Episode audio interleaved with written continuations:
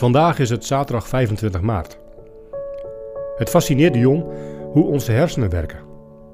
Bijvoorbeeld dat mensen zichzelf kunnen overtuigen dat ze iets niet gedaan hebben, terwijl dat wel zo is.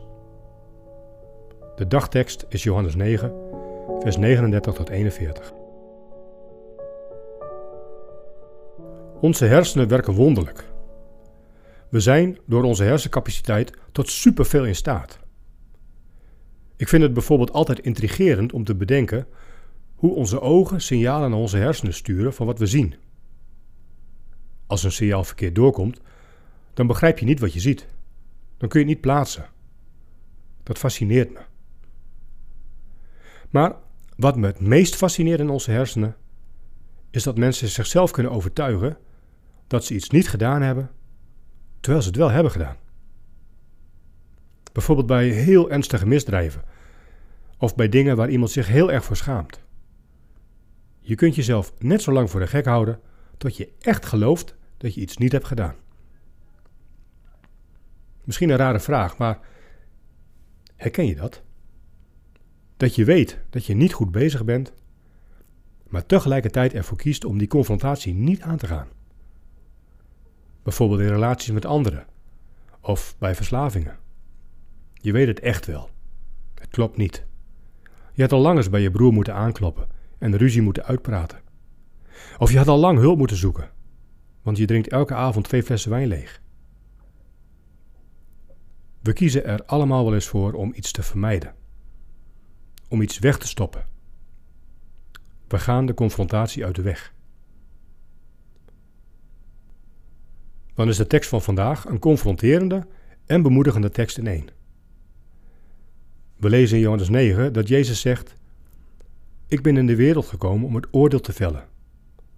Dan zullen zij die niet zien, zien, en zij die zien, zullen blind worden. Moeilijke woorden misschien, maar ze worden al iets duidelijker als we de reactie van de Fariseeën horen. Wij zijn toch zeker niet blind? Een beetje, hallo, ik ben toch niet gek?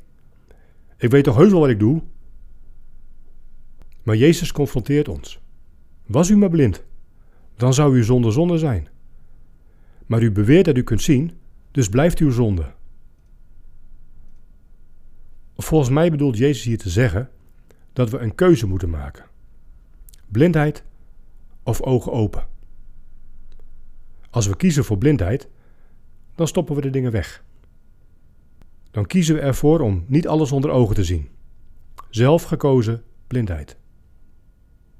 Of we kiezen ervoor om Jezus ons te laten genezen. Zij die niet zien, zullen zien.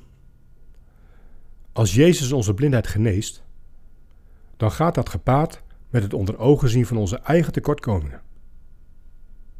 Van de dingen die we al zo lang hebben vermeden aan te kijken. Jezus laat aan ons de keuze.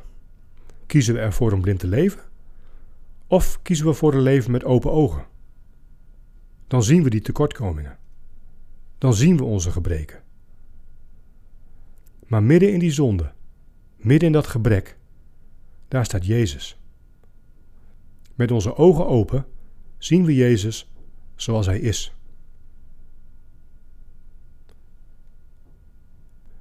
Leven met open ogen roept ons ook op om te gaan.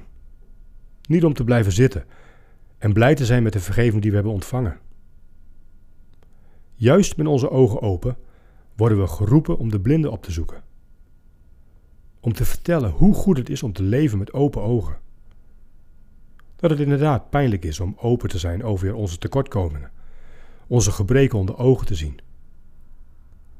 Maar dat een leven met open ogen dat meer dan waard is. Wat kies jij?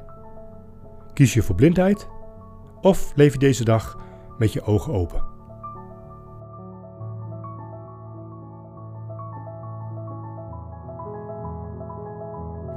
Leuk dat je luistert naar 40 dagen hier en nu. De podcast die je wil helpen om Jezus te volgen in jouw hier en nu. Deze podcast is een initiatief van Verre Naasten, Lume, LPB Media en Kerkpunt. Wil je meer weten over deze podcastserie? Ga naar 40dagenhierennu.nl. Voor de Bijbelteksten in deze podcast gebruiken we de MBV 21 van het Nederlands-Vlaams Bijbelgenootschap.